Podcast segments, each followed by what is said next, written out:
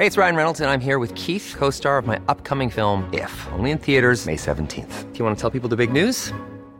All right, I'll do it. Sign up now and you'll get unlimited for $15 a month in six months of Paramount Plus Essential Plan on us. Mintmobile.com slash switch. Upfront payment of $45 equivalent to $15 per month. Unlimited over 40 gigabytes per month. Face lower speeds. Videos at 480p. Active Mint customers by 531.24 get six months of Paramount Plus Essential Plan. Auto renews after six months. Offer ends May 31st, 2024. Separate Paramount Plus registration required. Terms and conditions apply if rated PG. Everyone knows therapy is great for solving problems. But getting therapy has its own problems too. Like finding the right therapist, fitting into their schedule, and of course, the cost. Well, BetterHelp can solve those problems. It's totally online and built around your schedule. It's surprisingly affordable too. Connect with a credentialed therapist by phone, video, or online chat, all from the comfort of your home. Visit betterhelp.com to learn more and save 10% on your first month. That's BetterHelp H E L P. Millions of people have lost weight with personalized plans from Noom, like Evan, who can't stand salads and still lost 50 pounds. Salads, generally, for most people, are the easy button, right? For me, that wasn't an option. I never really was a salad guy. That's just not who I am. But Noom worked for me. Get your personalized plan today at Noom.com. Real Noom user compensated to provide their story.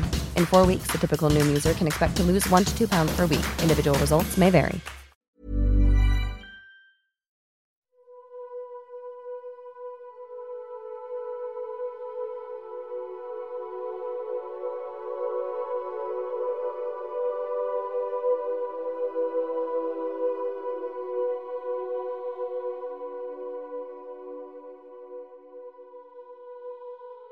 سال 312 امپراتور کنستانتین برای به دست گرفتن کنترل امپراتوری روم مقابل باجناقش قرار می‌گیره. ارتشای اونا روی یه پل به هم می‌رسن. پلی که روی رودخونه تیبر قرار گرفته و راه اصلی رسیدن به روم هم هست. اما افسانه ها میگن درست قبل از جنگ کنستانتین الهاماتی داشته که نه تنها فرایند جنگ بلکه کل تمدن غرب رو هم تغییر میده. وقتی کنستانتین و سربازهاش به خورشید نگاه کردن یه پرتوی نور خیلی بزرگ رو دیدن. زیر این تصویر معجزه آسا کلمه های یونانی ظاهر میشه که این عبارت لاتین رو نشون میده. با این نشونه شما پیروز خواهید شد. درست شب قبل از جنگ کنستانتین خواب دیده بود که مسیح داره بهش میگه از نشونه صلیب بر علیه دشمنات استفاده کن. کنستانتین بعد از اینکه برنده میشه تو این جنگ علامت صلیب رو روی سپر همه سربازهاش نقاشی می‌کنه. کنستانتین این رو گواهی بر قدرت خدای مسیحیت می‌دونه. کنستانتین از بتپرستی به مسیحیت روی میاره و سال بعدش فرمان میلان رو امضا می‌کنه که این فرمان دین رو تو سراسر امپراتوری روم قانونی می‌کنه. تا اون موقع مسیحیت غیرقانونی بود. اونا یه فرقه کوچیک تک خدایی بودن که داشتن توی یه امپراتوری که تحت سلطه اعتقادات و خدایان رومیه زندگی می‌کردن. و حتی به دلیل اعتقاداتشون به شدت مورد آزار و اذیت هم قرار می گرفتن. مسیحی ها مجبور بودن مخفیانه تو دخمه ها و قارهاشون عبادت بکنن. ولی حالا با حمایت کنستانتین به اونها اجازه داده شد تا از مخفیگاهاشون خارج بشن و حالا آزادانه عبادت بکنن. با تایید امپراتوری روم مسیحیت میشه به غالب ترین دین تو سراسر دنیا. و همین جریان راه رو برای پیدایش یکی از مخفی ترین سازمان ها تو تاریخ بشریت هموار می‌کنه. سازمانی به نام واتیکان.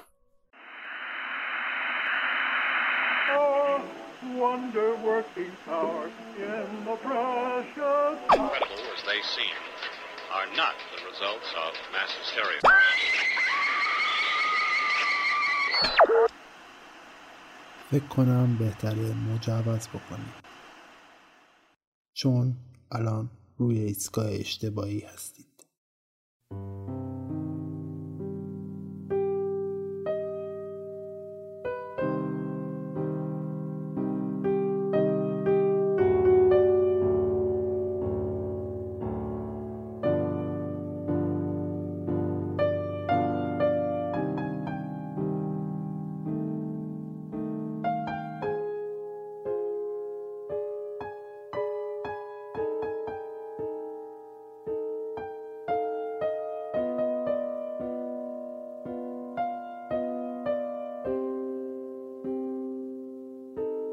سلام.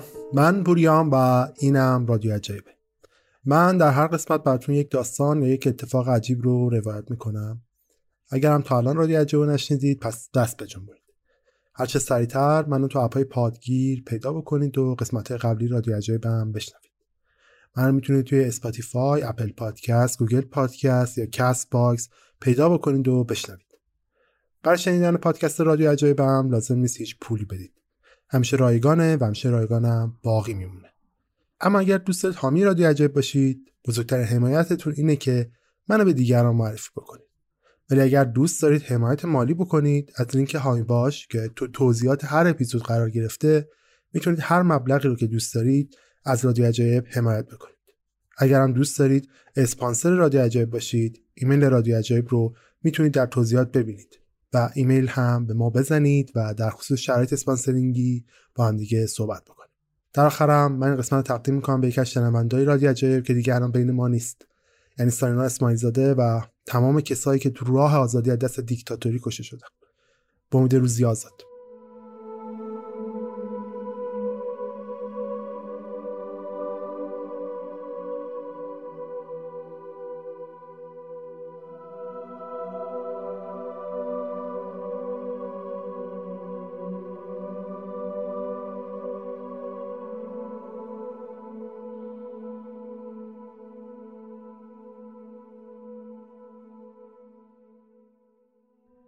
تو این اپیزود قصد داریم نگاه عمیقی به تاریخ واتیکان بندازیم و ببینیم چطوری واتیکان به چیزی که امروز هست تبدیل میشه.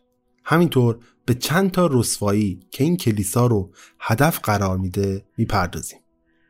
اینکه حتی بیشتر از اون چیزی که کلیسا اعتراف کرده واقعا اتفاق افتاده یا نه. بعد از این هم به طور خاص تو آرشیو مخفی واتیکان که گفته میشه خونه بعضی از محرمانه ترین اطلاعات تو تاریخ جهانه کاوشم می‌کنیم.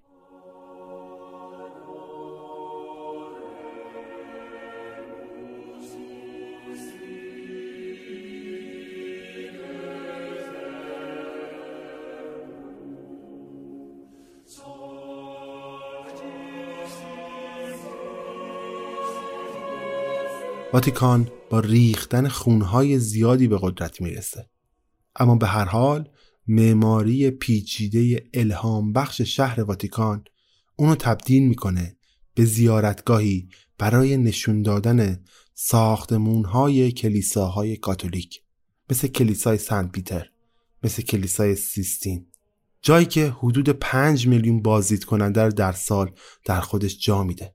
و اونو تبدیل می‌کنه به مقصد گردشگری برتری. یکی دیگه از علتهای شناخته شده بودن واتیکان سکونت پاپ تو این شهره. از طرفی کاخ هزار اتاقی واتیکان هم محل استقرار تعدادی از دفاتر اداری دولت کلیسای کاتولیکه که به عنوان سریر مقدسم شناخته میشه. واتیکان کوچکترین مقر پادشاهی دنیاست. واتیکان بانک، سکه، روزنامه، داروخونه، اداره پست و تمر و حتی تلویزیون و ایستگاه رادیویی خودش هم داره. همه خدمات برای یه جمعیتی در حدود 800 نفره که تو شهر واتیکان زندگی می‌کنن. حتی تعداد شهروندهای رسمی واتیکان از اینم کمتره و یه چیزی در حدود 450 نفر شهروند رسمی دارن. برای این جمعیت کم هم یه دلیل وجود داره. شما در صورتی می‌تونید شهروند واتیکان باشید که تو این شهر کار کنید اگر کارتون از دست بدید شهروندیتون هم از دست می‌دید مرتبه انحصاری کارمندای واتیکان شامل اعضای گارد سوئیس و نیروهای مسلح نخبه‌ایه که از سال 1506 از پاپ محافظت می‌کنن.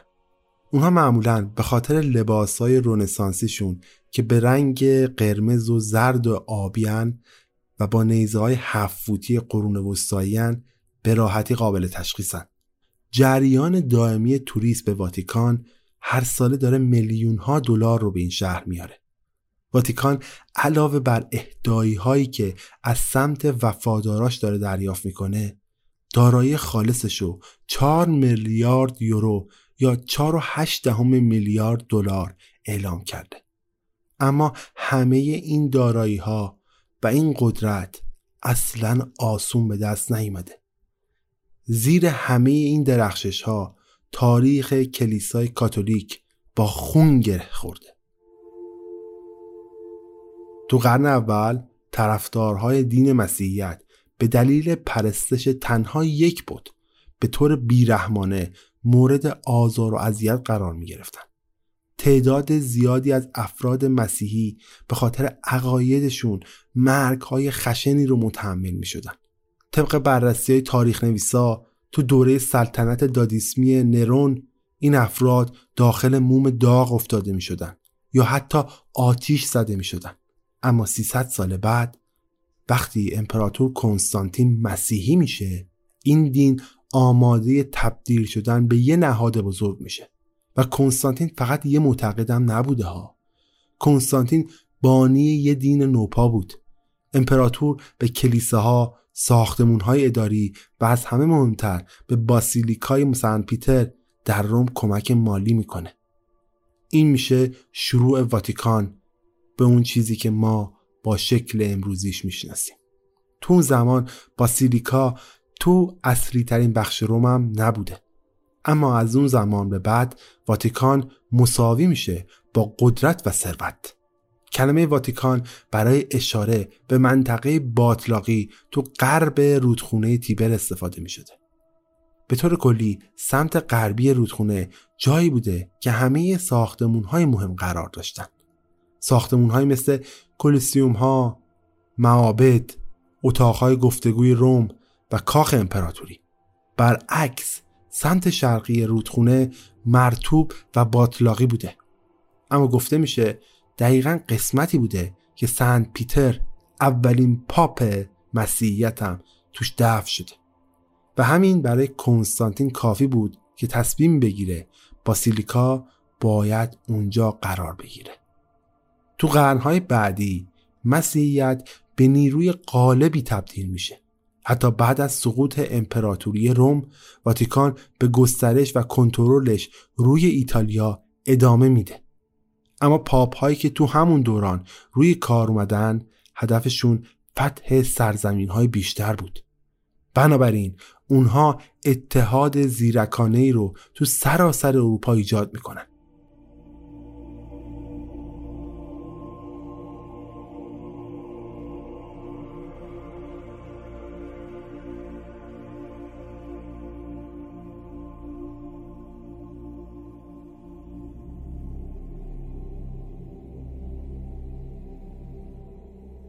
تو سال 800 پس از میلاد پاپ لئون سوم برای پادشاه توانای فرانسه تو اون زمان تاج گذاری می‌کنه و اونو تبدیل می‌کنه به اولین رئیس امپراتوری مقدس روم. اون پادشاه ثابت می‌کنه که یه متحد تأثیر گذارم هست. از اونجایی که سرزمین های زیادی رو فتح می‌کنه و دینشون رو به مسیحیت تغییر میده. حتی بعضی اوقات با تهدید به مرگ. تنها بعد از چند قرن به جای اینکه های مسیحی مورد آزار و اذیت قرار بگیرن اونهایی که نمی‌خواستن دینشون رو به مسیحیت تغییر بدن کشته می‌شدن. وقتی چهارده سال بعد این پادشاه میمیره مسیحیت بیشتر قسمت های اروپا رو گرفته. اما این همه پیشرفت باعث میشه که کلیسا مورد هدف حمله قرار بگیره. قرنها بعد از مرگ این پادشاه باسیلیکای سن پیتر به وسیله های دریایی مسلمون مورد حمله قرار می‌گیره. برای محافظت از این سازه مقدس پاپ لئون چهارم دستور میده یه دیوار چل فوتی دور تا دور واتیکان بسازن. اگرچه با این روش سران کلیسا محافظت می شدن اما کل امپراتوری روم در خطر بوده. یه قرن و نیم بعد یعنی سال 1009 بعد از میلاد نیروهای مسلمون یه بار دیگه حمله می‌کنن. این دفعه به کلیسای مقبره مقدس تو اورشلیم. این حمله جرقه خش و عصبانیت رو برمیانگیزه.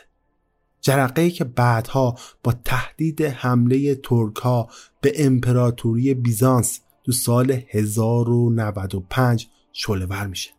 تو جواب پاپ اربان دوم یه سخنرانی غضب‌آلود می‌کنه و از همه مسیحی ها می‌خواد که مجهز بشن و به سرزمین مقدس برن تا با نیروهای دشمن مقابله بکنن. این انگیزه کافی بود برای اینکه ده هزار سرباز به سمت دروازه های اورشلیم فرستاده بشه. یه جنگ خونین به راه میفته و در نهایت کنترل شهر بعد از چند سال تو سال 1999 دوباره پس گرفته میشه. طی 200 سال آینده هشت بار دیگه به سرزمین مقدس حمله میشه که هیچ کدوم به اندازه اولین حمله هم موفق نبودن. اونها کلیسا رو می‌کنن به عنوان یه نیروی نظامی قدرتمند و مستحکم. اما بعد از قرنها تلاش برای حفاظت از واتیکان در برابر دشمنهای مسلمون وقتش بود که کلیسا با یه حریف جدید تو نزدیکی خودش بجنگه یعنی مرتدها.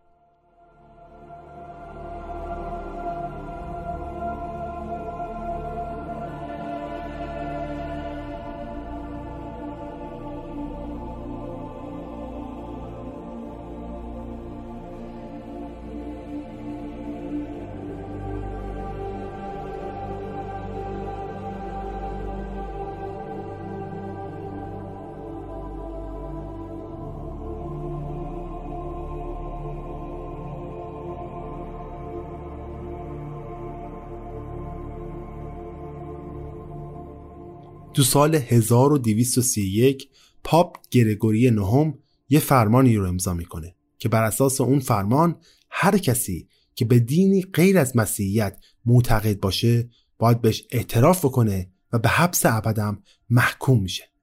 هر کسی هم که در برابر پاک شدن مقاومت بکنه محکوم به مرگ میشه. این فرمان آغاز چندین قرن مجازات سخته که معروف به تفتیش عقاید. این سلطنت ترسناک تاریک ترین روزهای تاریخ کلیسای کاتولیک روم رو رقم می‌زنه. مسئولان مذهبی موظف بودن شهر به شهر برن و از مرتدها دعوت کنن که بیان و اعتراف کنن. بعد از چند هفته مقامات کلیسا از اهالی کلیسا می‌خواستن آدمهایی رو که می‌شناسن که مرتدن رو بهشون معرفی بکنن. مثلا دوستها، همسایه ها و حتی اعضای خانواده. از اونجایی که شهروندهای متهم شده هیچ حقی نداشتن نمی‌تونستن با متهم کنندشون هم حتی روبرو بشن. و مقامات کلیسا هم آخرین افرادی بود که مشخص می‌کردن که اونا آیا کافر یا مرتد هستن یا نیستن. تو خیلی از مواقع مردم بیگناه رو می آوردن و شکنجه می‌کردن تا در نهایت به گناهی که نکرده بودن اعتراف بکنن.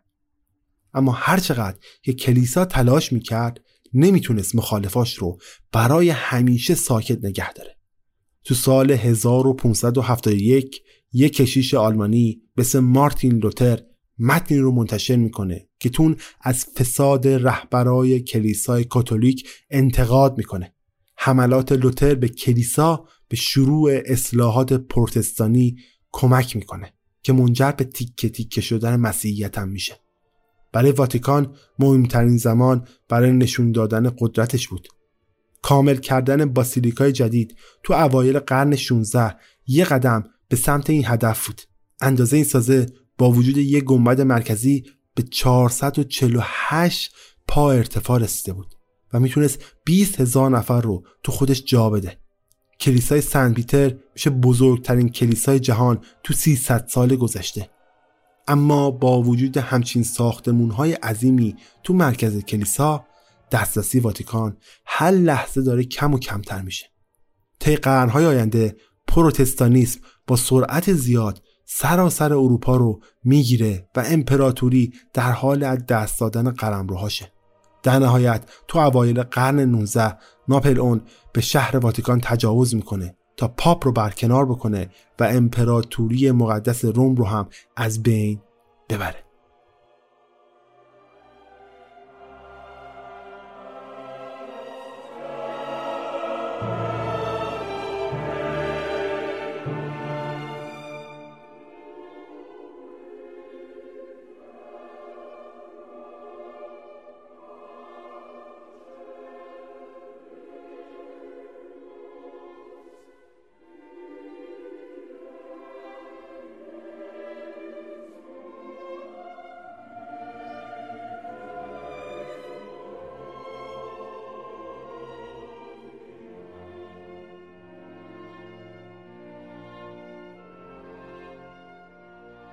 تقریبا 50 سال بعد دولت ایتالیا ادعای مالکیت مناطق اطراف واتیکان به نام ایالتهای پاپی رو مطرح می‌کنه. بعد از 60 سال بنبست بین واتیکان و ایتالیا بالاخره تو معاهده 1929 هر دو طرف با هم به توافق می‌رسن. تو این معاهده از واتیکان خواسته میشه تا به طور رسمی کنترل کشورهای پاپی رو واگذار بکنه. کلیسایی که یه زمان پرقدرت بود حالا فقط به 100 هکتار محدود میشه.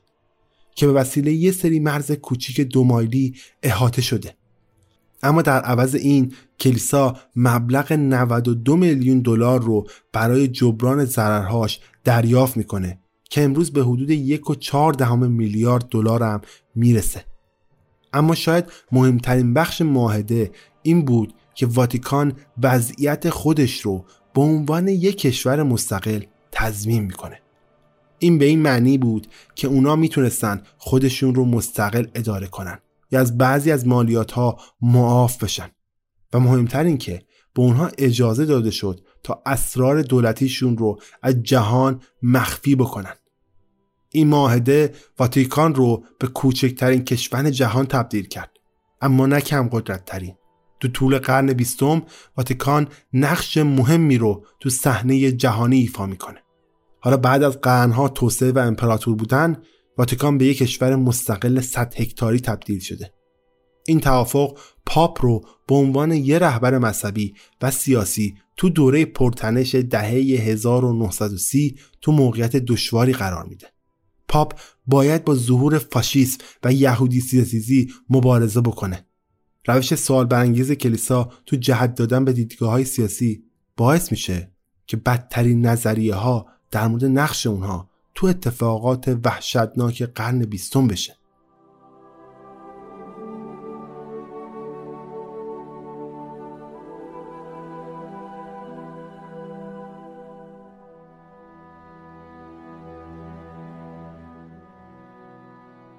تنش ها با پاپ پایوس 11 شروع میشه. که بین سال 1922 تا سال 1939 رئیس کلیسای کاتولیک هم بوده.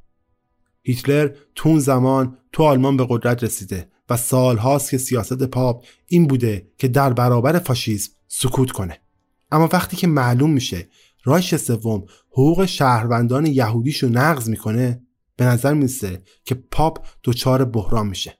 تو فوریه سال 1939 فقط هفت ماه قبل از اینکه هیتلر به لهستان حمله بکنه پایوس قصد داره درباره محکومیت خطرات فاشیسم و یهودی ستیزی سخنرانی داشته باشه. اما فقط چند ساعت قبل از اینکه پاپ به محل سخنرانی بره جسدش رو تو آپارتمانش پیدا می‌کنن علت رسمی مرگ نارسایی قلب اعلام میشه. اما زمان مرگ پاپ باعث میشه که بعضیا باور کنن چیزی شومتر در جریانه. حتی از این مشکوکتر این که متن سخنرانی پاپ پایوس به طور مرموزی ناپدید میشه و دیگه هیچ وقت دیدم نمیشه. این شایعه ها با افشای اشتباه کاردینال مشهور فرانسوی یعنی یوجین تی بیشترم میشه. یوجین تو دفتر خاطراتش نوشته بود که تو روز مرگ پایوس دکتر و پزشک ارشد واتیکان یه آمپولی رو به پاپ تزریق کرده بوده. دکتر در واقع ارتباط نزدیکی هم با نخست وزیر فاشیست ایتالیا یعنی موسیسیلینی داره. اون یه دختر داره که معشوقه موسیسیلینی هم هست. در نتیجه شایعاتی پخش میشه.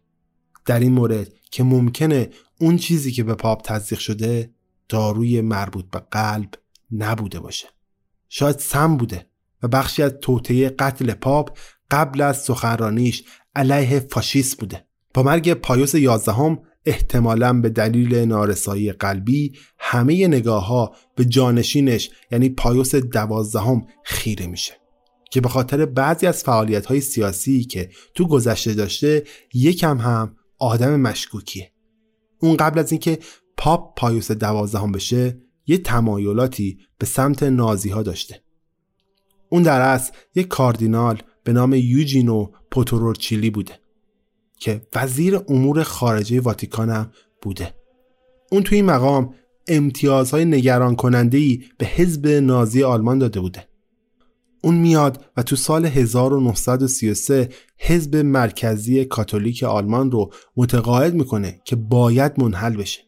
حزب به شدت مخالف بود چون فکر می‌کردن تنها صدی که می‌تونه جلوی حزب نازی هیتلر رو بگیره خودشونن به خاطر همین دیپلماسی مشکوک این کاردینال به هیتلر کمک کرد تا کنترل کامل دولت آلمان رو به دست بگیره. تو یکم سپتامبر 1939 دنیا با تعجب شاهد حمله هیتلر به لهستانه. رهبرهای بین المللی علیه این خشونت با انگلیس و فرانسه وارد مذاکره شدند و اعلام کردند که در عرض چند روز آینده با آلمان وارد جنگ میشن. اما پاییز دوازدهم هنوز ساکته. در واقع پاپ با سکوتش داشت یه پیامی رو می‌داد. خیلی از کاتولیک های آلمانی به حزب نازی میپیوندن و فکر می‌کنن پاپ حامی اوناست. بعد از منتشر شدن خبری که درباره راه حل نهایی نازی ها برای از بین بردن یهودیا پخش میشه سکوت پاپ علیه رایش سوم ناراحت کننده تر از قبل هم میشه. شاید پایوس صرفا سعی می‌کرد به وعده خودش که یعنی بیطرفی تو جنگ عمل بکنه. یا شاید هم دلایل پلید دیگه برای سکوتش وجود داشته. یک کتاب هست نوشته جان کورنل با عنوان پاپ هیتلر.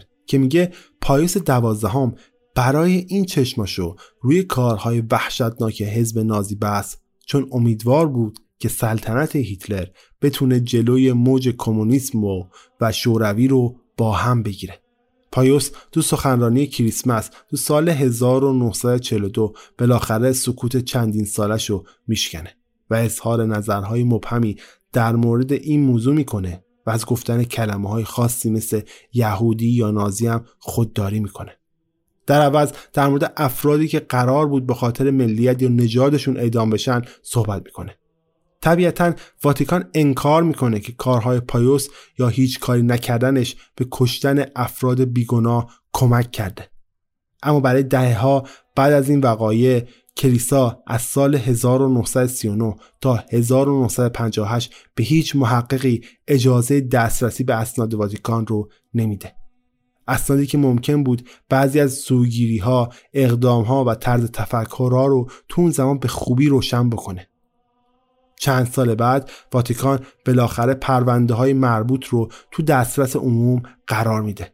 محققای زیادی هم صف میشن تا وارد بایگانی بشن و دنبال جوابی برای سوالاتی بگردن که چندین ده است ذهنشون رو مشغول کرده. اما همدستی واتیکان با حزب نازی به جنگ جهانی دومم ختم نمیشه ها. مقر مقدس یه نقش کلیدی تو کمک به جنایتکارهای جنگی نازی برای فرار از دستگیری بعد از جنگ جهانی دوم رو هم ایفا می‌کنه. مقصد این کمک ها به وسیله اسقفی به نام الویس هودل رهبری می شده و تا زمانی که رهبری کلیسا رو به خطر ننداخته بود اون یکی از اعضای برجسته روحانیونم به حساب می اومد. این اسقف این اشتباه رو کرد که صریحا هیتلر رو تو کتابش تایید کرد به خاطر همین اون برای مدتی از اداره کلیسا ترد میشه اما از شانس اون تاریخ همیشه راهی برای فراموش کردن داره. وقتی جنگ جهانی دوم تموم میشه واتیکان نماینده ای رو برای رسوندن کمک های مذهبی به پناهنده های کاتولیک آلمانی انتخاب می‌کنه. کلیسا انتخاب شگفتانگیزی هم می‌کنه ها. اونا میرن سراغ این اسقف. کار این اسقف جور کردن مدارک شناسایی و ویزا و کارت های مسافرتی برای پناهنده های آلمانی بوده. با این تفاوت که این اسقف تصمیم می‌گیره به غیر از کاتولیک های آلمانی به نازی ها هم کمک بکنه. این خبر به سرعت به جنایتکارهای جنگی می‌رسه که یه اسقف دلسوزی وجود داره که می‌خواد به اونها کمک بکنه که فرار بکنن.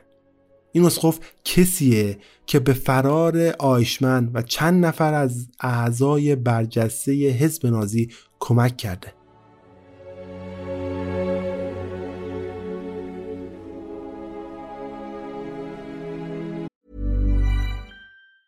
Burrow is a furniture company known for timeless design and thoughtful construction and free shipping, and that extends to their outdoor collection. Their outdoor furniture is built to withstand the elements, featuring rust-proof stainless steel hardware, weather-ready teak, and quick-dry foam cushions. For Memorial Day, get 15% off your Burrow purchase at burrow.com slash ACAST and up to 25% off outdoor. That's up to 25% off outdoor furniture at burrow.com slash ACAST. Everyone knows therapy is great for solving problems, but getting therapy has its own problems too, like finding the right therapist, fitting into their schedule, and of course, the cost. Well, BetterHelp can solve those problems. It's totally online and built around your schedule. It's surprisingly affordable too. Connect with a credentialed therapist by phone, video, or online chat, all from the comfort of your home. Visit betterhelp.com to learn more and save 10% on your first month. That's BetterHelp H E L P.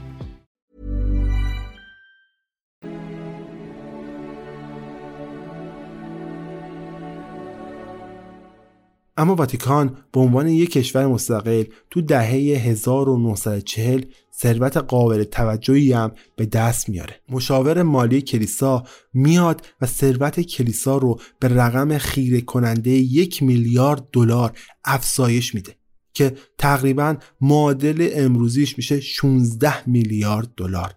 برای پسنداز این سرمایه ها این آدم یه مؤسسه مالی خصوصی به نام مؤسسه آثار دینی یا به اختصار IOR تأسیس می‌کنه. این یه حرکت استراتژیک بود چون تو دوران جنگ نیروهای متفقین محدودیت هایی رو برای حساب های بانکی خارجی گذاشته بودن.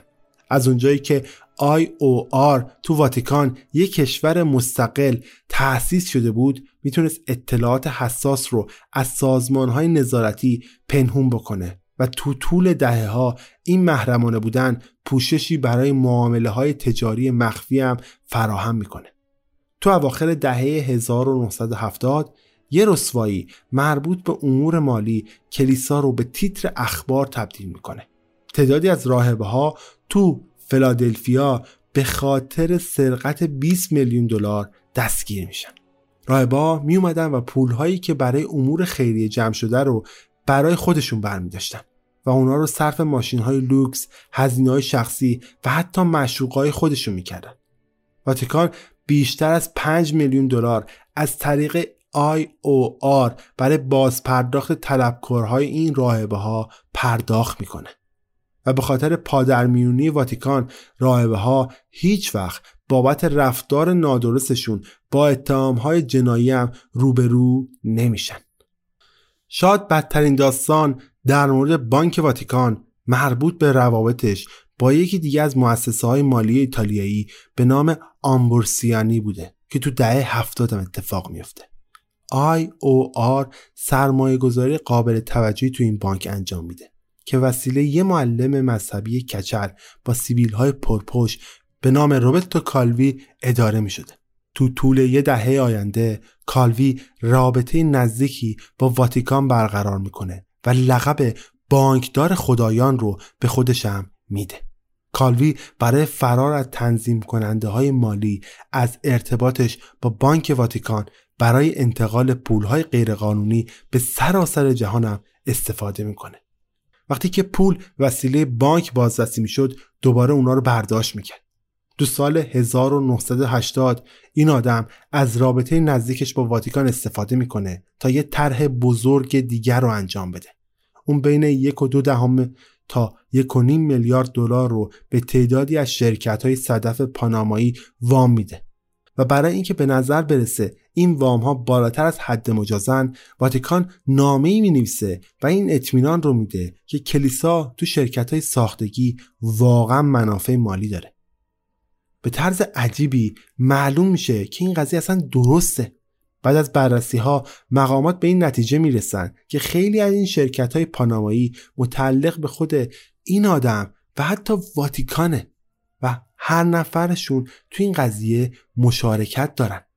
یعنی ماجرا اینطوری بوده که این آدم عملا به خودش پول قرض می‌داده و از اونها برای خرید سهام بانک خودش استفاده می‌کرده. با اینجور معامله ها شاید تعجب نباشه که این بانک در نهایت توی رسوایی بزرگ قرار می‌گیره.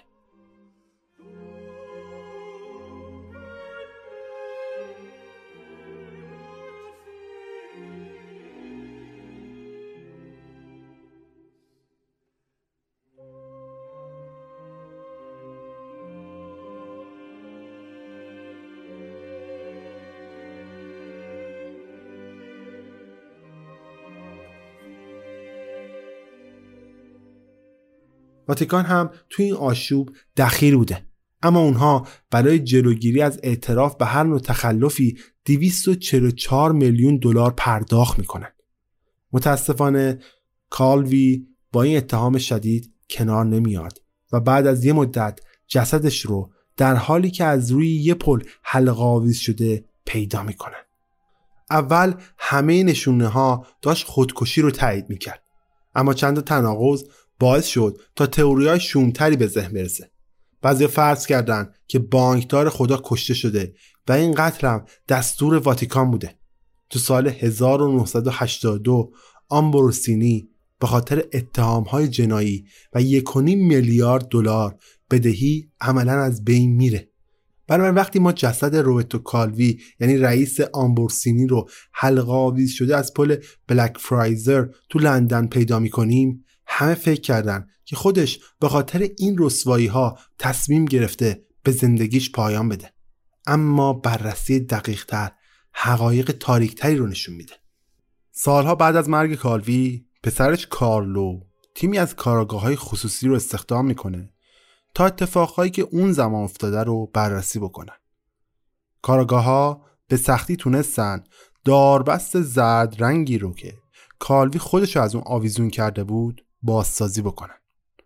اونا یه ماکت تقریبا به قد و وزن کالوی ساختن و همون کارهایی رو که باید اون برای حلقه آویز کردن خودش انجام می‌داده رو انجام دادن. این کارها شامل بار رفتن از یه دیوار کوچیک پایین رفتن از یک نبردبان دوازده فوتی گذاشتن تناب دار دور گردنش و پریدن تو تاریکی قبل از صبح بود. این کار برای کالوی که هم اضافه وزن داشت و هم مشکل سرگیجه باید خیلی دشوار و سخت می بود. حتی کارگاه خصوصی کفش های دقیقا همشکل کفش های کالوی رو پای ماکتشون کردن و هر بار که صحنه رو بازسازی کردن یه ردی از رنگ زرد داربست ها در حد میکروسکوپ روی کفش ها باقی میموند ولی روی کفش های کالوی هیچ ردی پیدا نشده بود که نشون بده خودش به سمت داربست ها و مرگ رفته باشه. تو سال 1998 جسد کالوی از قبرش بیرون کشیده میشه. که البته چیزهای نگران کننده هم بابت این اتفاق کشف میشه. مخصوصا زخمهایی که روی گردن کالوی بود با مرگش در اثر حلقه شدن اصلا مطابقت نداشت. پلیس لندن این دفعه با در نظر گرفتن احتمال قتل کالوین 20 سال بعد از مرگش دوباره پرونده رو باز می‌کنه. علت رسمی مرگ کالوی حالا از خودکشی به قتل تغییر کرده. به نظر می‌رسه که کارگاه های خصوصی درست نتیجه گیری کرده بودن. احتمالا شخص دیگه کالوی رو به داربست بسته و حتی کشتتش. اما اگر روبرتو کالوی کشته نشده باشه اما اگر روبرتو کالوی کشته شده باشه این سوال باقی میمونه که کی بانکدار خدا رو واقعا کشته؟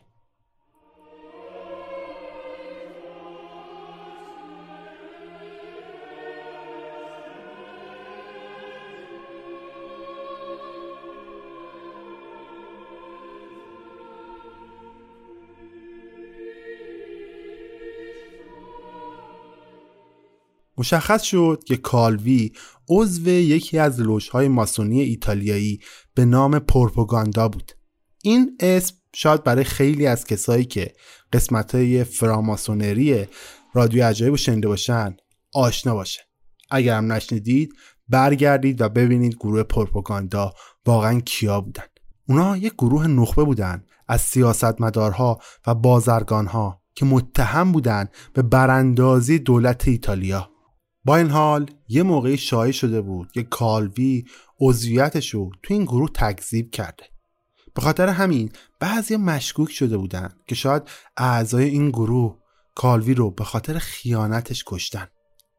نادیده گرفتن نشونه ها اصلا کار آسونی نیست. اعضای پروپاگاندا خودشون رو فرتینی یا راهبه های سیاه معرفی می‌کنن.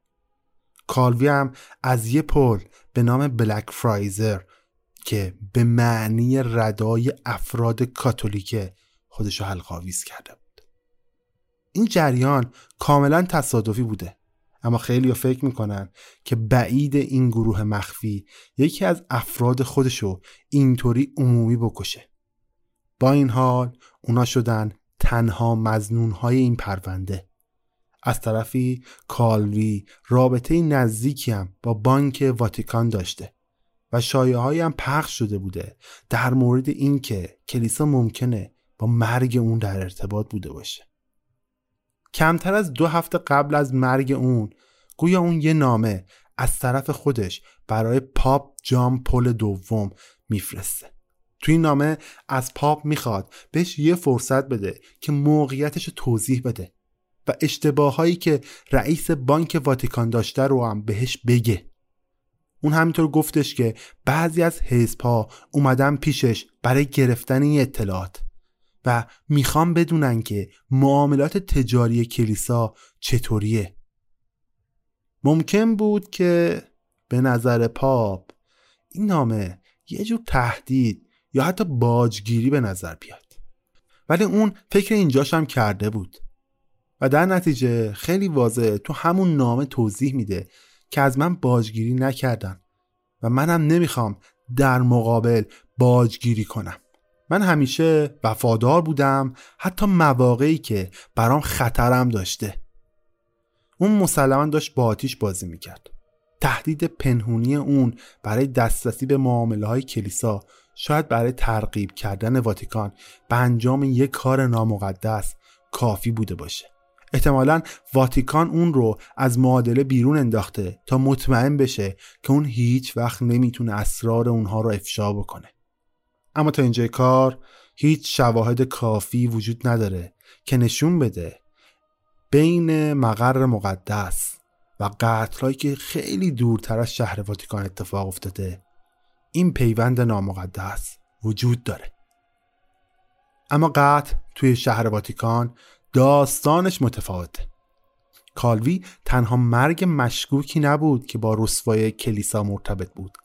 یکی از گیج کننده ترین و شرماورترین حوادثی که داخل دیوارهای شهر واتیکان اتفاق افتاده تو 4 می سال 1998 بوده. بعد از ظهر اون روز الوس استرمن 43 ساله به فرماندهی گارد سوئیس ارتقا پیدا می‌کنه. استرمن قبلا با دفاع شخصی از جان پل دوم توی سوء قصد تو سال 1981 احترام زیادی رو هم به دست آورده بود. حوالی ساعت 9 شبه. اون همراه همسر جوونش تو آپارتمانشون تو شهر واتیکان حاضرن. اون با یکی از دوستای کشیشش داشت تلفنی حرف می‌زد. ظاهرا همون موقع بود که نگهبان 23 ساله سدریک تورنی وارد آپارتمان میشه. برعکس استرومن سدریک معروف بوده به آدمی که همیشه در حال پارتی و خوشگذرونیه. پنج بارم به طور رسمی به خاطر تا دیر وقت بیرون موندن و خوردن مشروب بهش اختار داده بودن. بر اساس گزارش ها بلا فاصله بعد از ورود اون به آپارتمان صدای چند تا شلیک شنیده میشه. همسایه ها متوجه میشن که هر سه نفر یعنی سدریک، استرومن و همسرش مردن. یو آچین ناوارو والاس مسئول مطبوعاتی واتیکان تو اون زمان بلافاصله کنترل خسارت رو شروع می‌کنه. اون چند ساعت تو صحنه میمونه و بلافاصله آپارتمان اونها رو پلم می‌کنه. حتی به پلیس ایتالیا هم اجازه ورود به آپارتمان رو نمیده. در عوض به سرعت اون آدم یه نظریه برای خودش میده. با این مضمون که قتل ها توسط خود سدریک انجام شده و در حالت جنون هم اتفاق افتاده. این ادعا از طرف کسی بود که تا حالا حتی سدریک رو ندیده بود. با وجود این نظریه واتیکان هم بررسی های داخلی مختصری انجام میده.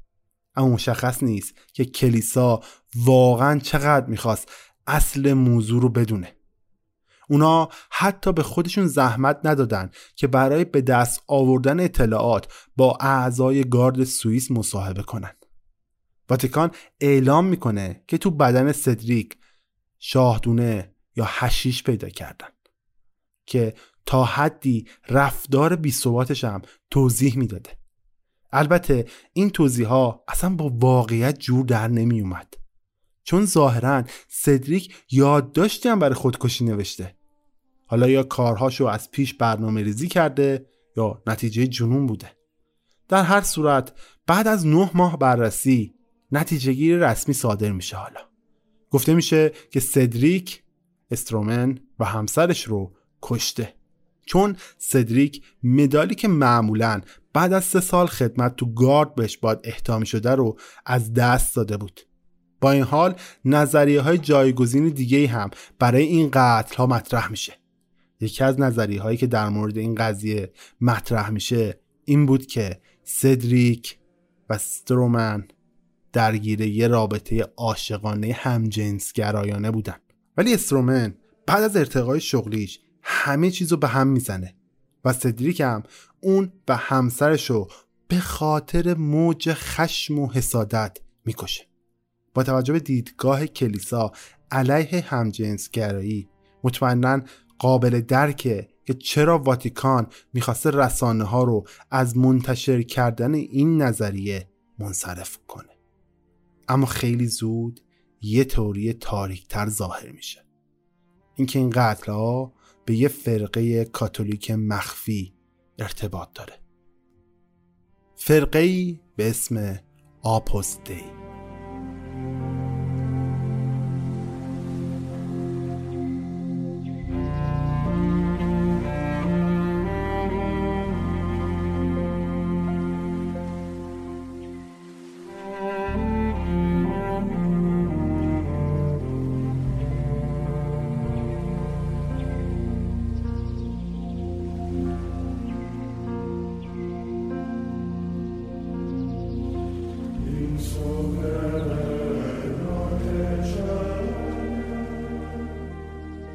آپوس دی که به زبان لاتین به معنی عمل خداست یه مؤسسه کاتولیکه که تو سال 1928 تأسیس میشه.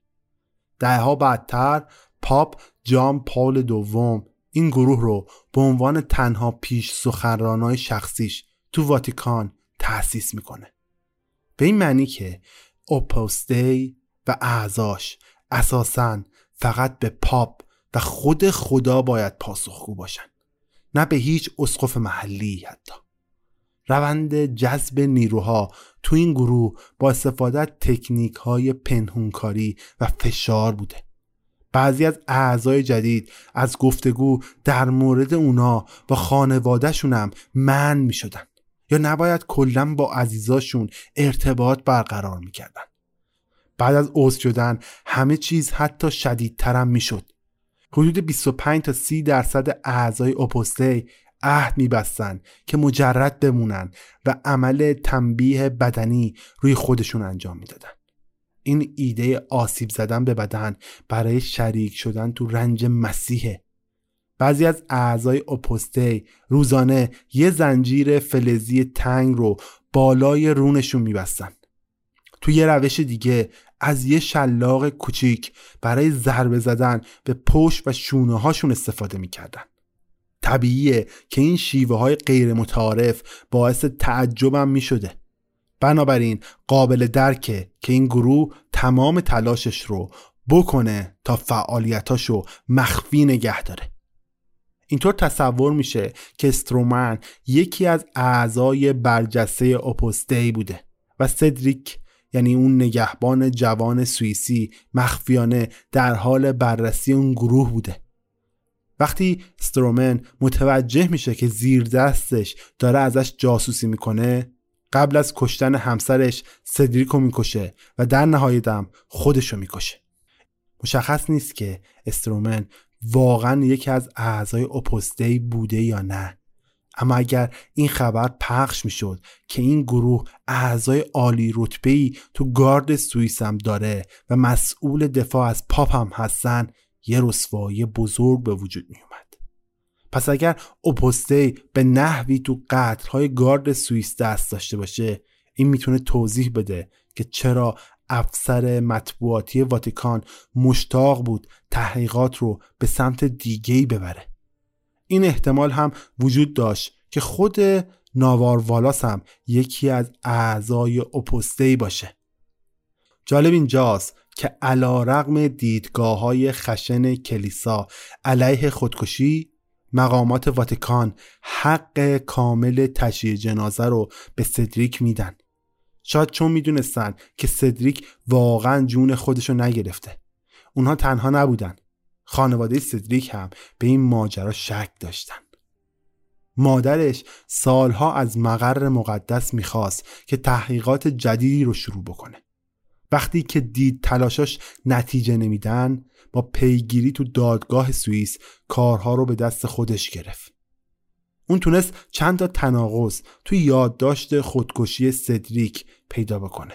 اولین چیز این بود که سدریک تاریخ پیام رو جوری نوشته بود که متفاوت از اون چیزی بود که معمولا می نوشت. همینطور سدریک همیشه از اسم کوچیک مادرش تو نامه ها استفاده می کرد. در حالی که تو این یادداشت از اسم بعد از ازدواج مادرش استفاده کرده بوده و در نهایت اینکه تو نامه خواهرش رو با اسم میلاندا مخاطب قرار داده بوده در حالی که سدریک همیشه اون رو با اسم مستعار صدا می کرده.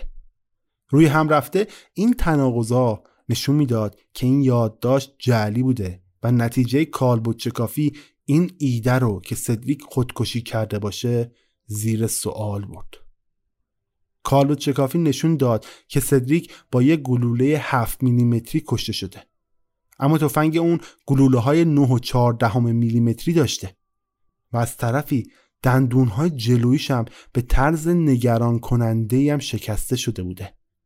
انگار شخص دیگه ای اسلحه رو به زور تو دهن اون کرده بوده و داخل ریه های سدریک اثری هم از خون و بزاق دیده می شده که نشون دهنده وارد شدن ضربات قوی به سرش قبل از مرگ بوده.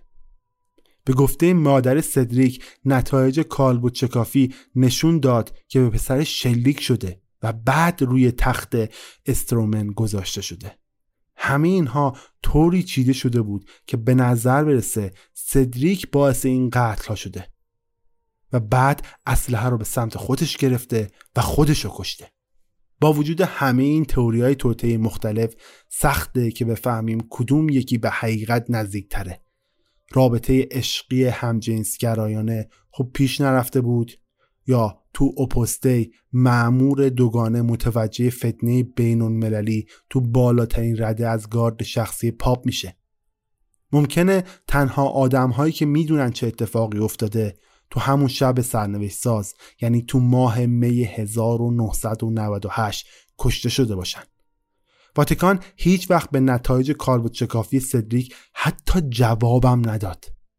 شاید مسئولینش فکر می‌کردن این موضوع ارزش پرداختن نداره. یا شاید چیزی برای پنهون کردن واقعا وجود داشت.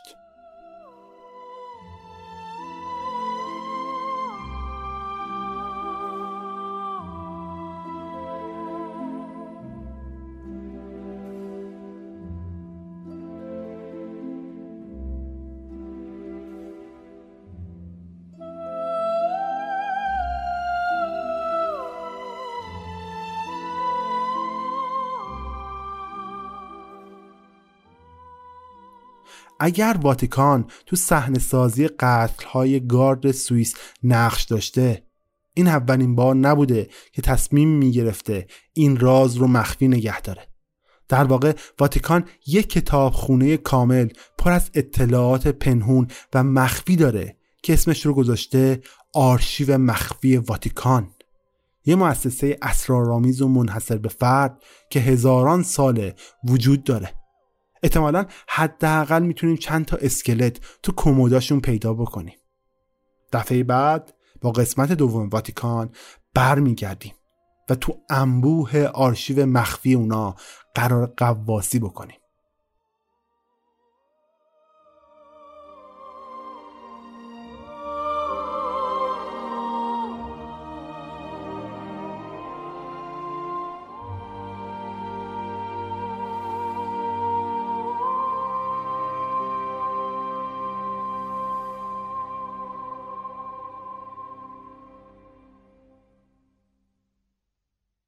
خب به پایان این قسمت رادیو عجیب رسیدیم. قسمت اول واتیکان تموم شد. امیدوارم از شنیدنش لذت برده باشی قصد دارم پایان هر اپیزود رادیو عجیب یک یا دو تا از پادکست هایی که خودم شنیدم و دوست داشتم تو معرفی بکنم. امروز دو تا پادکست رو تو معرفی می‌کنم.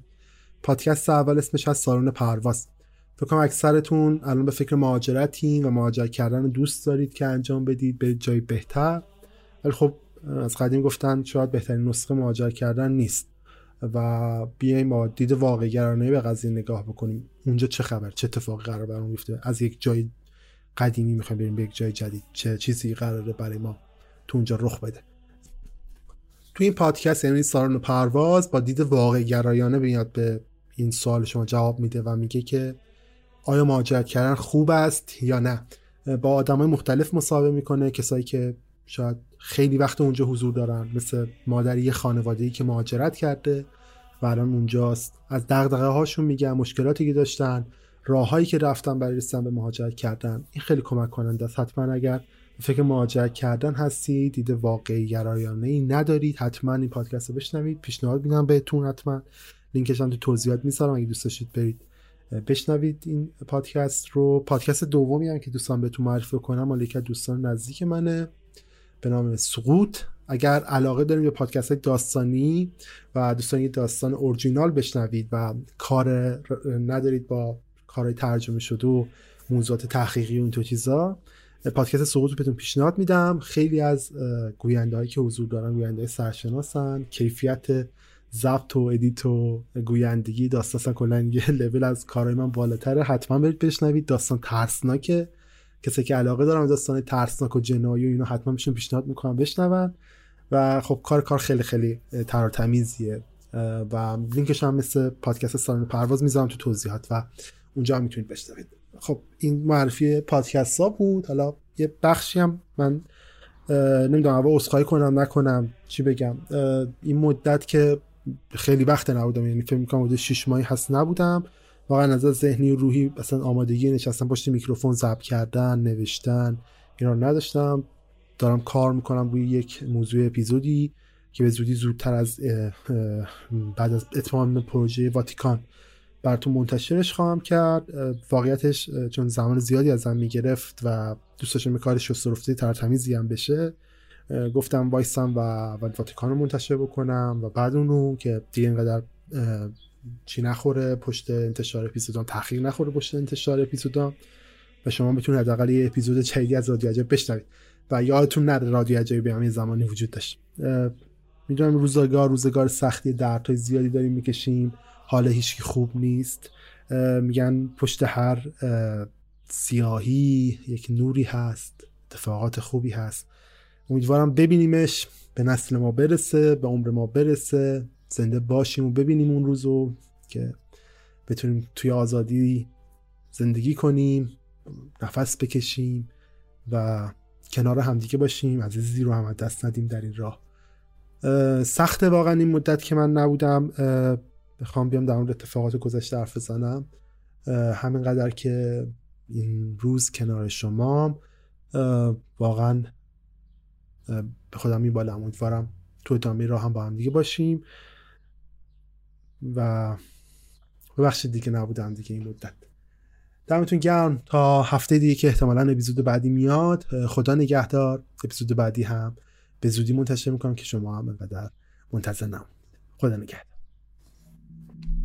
آقا آقا مظاهرات سلمیه چرا آتیش می‌زنی؟ کاملا سلمیه. چرا تیر شما خیال کردی معروف خرن یا خیال کردی من خرم زنگ می‌زنی من تهدید کنی؟ به قرآن میام با قدرت بیشتر. تو برو اینو به هر خری هم می‌خوای بگی بگو. سلام موفق باشی. سلامت باشی. من امشب می‌بینم تو بیا بیا که کوچه می‌زنم تو را صدا صدا. به نام کوچکت که نام آزادیست بگو بگو به هر که بغز کنهش نشسته در گلو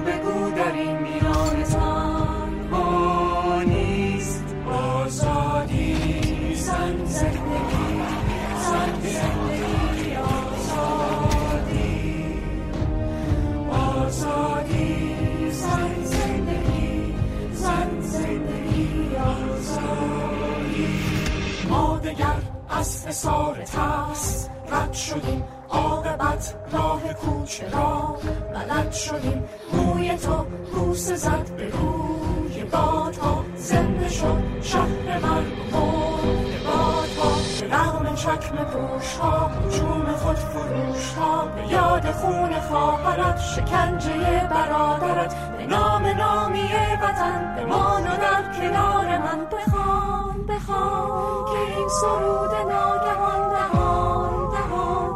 رسیده تا به